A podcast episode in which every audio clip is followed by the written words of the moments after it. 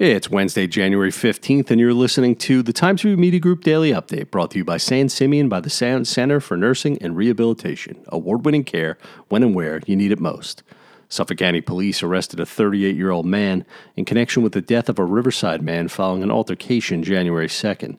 Daniel Hughes of Riverhead was charged with second degree assault, a felony, according to Suffolk Police. Police said Mr. Hughes punched Wayne Sapien in the head in the area of West Main Street in Riverhead. Mr. Sapien, 65, died three days later at Southside Hospital in Bayshore. Mr. Hughes will be held overnight at the 7th Precinct and is scheduled to be arraigned at Riverhead Town Justice Court on Wednesday. Mr. Hughes had also been arrested in early December by Riverhead Police and charged with resisting arrest and second degree obstruction of governmental administration, both misdemeanors, following a domestic dispute. A site plan for a 2.68 acre contractor's yard on Kerwin Boulevard in Greenport drew criticism from neighbors during a public hearing at a Southold Town Planning Board meeting Monday. Owner George Penny is seeking approval of a site plan for a proposed contractor's yard that includes eight existing buildings comprising nearly 25,000 square feet.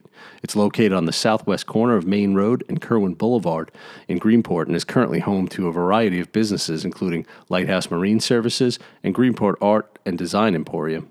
Mr. Penny said Monday that his family has owned the property since 1961 when it was operated as a lumberyard. Since then, buildings have been leased to several different tenants, he said, but the only site plan on record is still for a lumberyard. Several of his residential neighbors say the property has become an eyesore and are seeking help from town officials to mitigate noise and other issues they say pose health and safety risks. The Suffolk County Health Department will be offering free influenza immunization in Riverhead next week, following recent reports of a sharp increase in flu cases in the state. According to the New York State Department of Health, during the week ending January 4th, the number of laboratory confirmed influenza reports increased 9% from the previous week, as well as the number of patients hospitalized with laboratory confirmed influenza, which saw a 34% increase. The immunizations will be offered on Tuesday, January 21st from 2 to 6 p.m. at the Riverhead Free Library and are open to residents who are uninsured or whose health insurance does not cover flu immunization. Children must be at least six months of age. Expect partly sunny skies today with a high temperature of about 45 degrees, according to the National Weather Service.